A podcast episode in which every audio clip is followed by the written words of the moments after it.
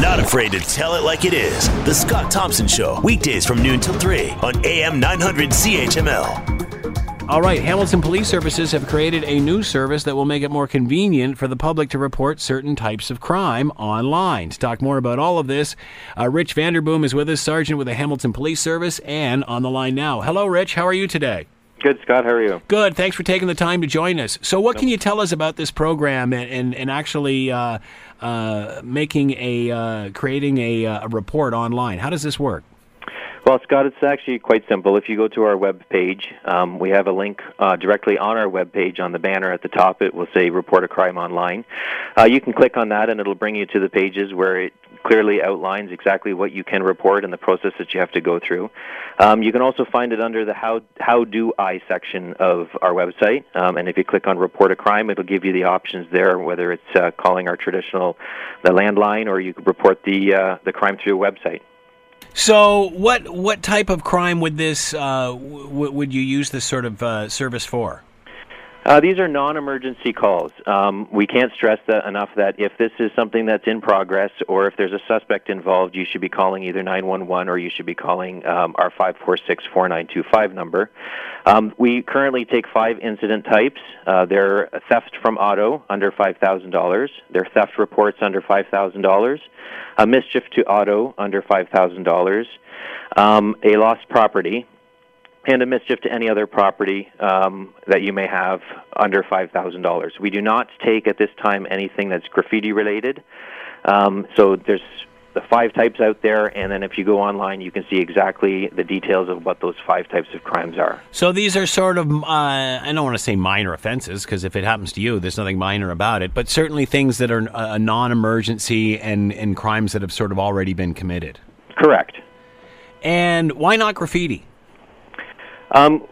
Because we're reporting graffiti through a response, and we're taking pictures of the graffiti, and there's more investigation involved in that than simply taking a report online. Most of the reports that we're taking online are relatively minor, like you said, in nature, and most of them are going to not be followed up. If there's a suspect involved, we would be following that up, and then we want more information and more descriptions and stuff like that, and that we would be going through our traditional reporting methods. So what does happen once a citizen files one of these reports? Say a car got broken into and some minor things taken from the console or such. Would that be the sort of thing that we might use this service for?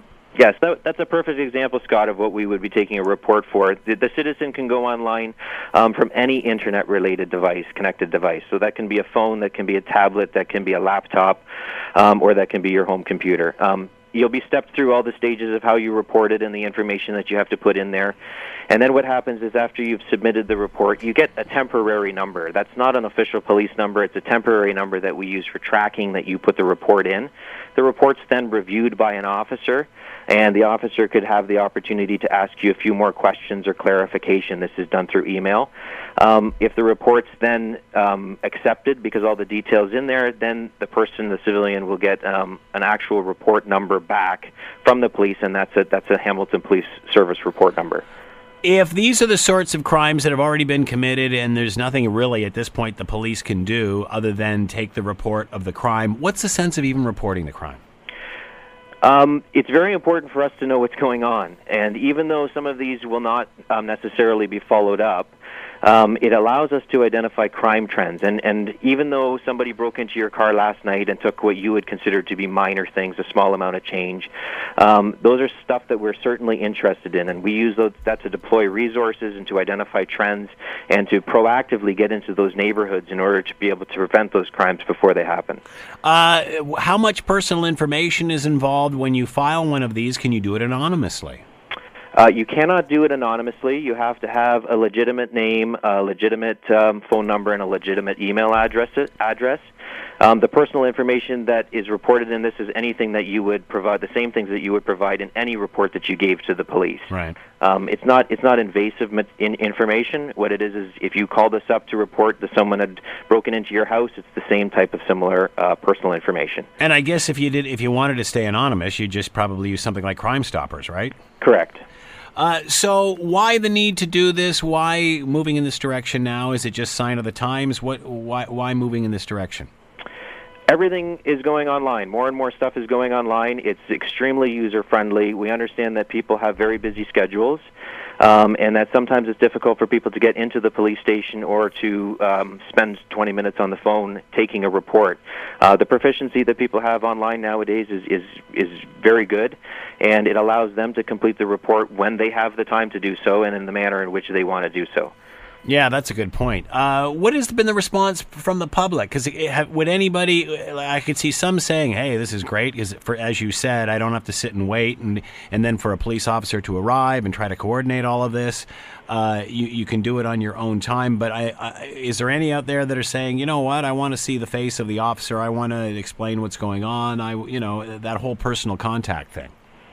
Scott, we still provide personal contact, and that's a very good question. If somebody wants the police to respond for a certain type of crime and they want to speak to an officer, they are always welcome to call our administrative line for a non-emergency call, and we will deal with it like we've been dealing with calls for many, many, many years. What about expanding these services or the certain types of crime that you handle this way? What are your thoughts on that? At this point, we're launching the 5 call types, and we are going to see the response in the 5 call types. We constantly reevaluate our processes as they go along. If there's something that we think we can provide better service to the public, then we're always open to suggestions, and we're always open to exploring those options. Other services using such techniques? Yes, there are other services using this. And what can you learn from them? What works? What doesn't work? Whenever we launch something like this, Scott, we make contact with other services that are using similar types of software applications or online reporting, and we determine what their best business practices are, what's working for them and what's not.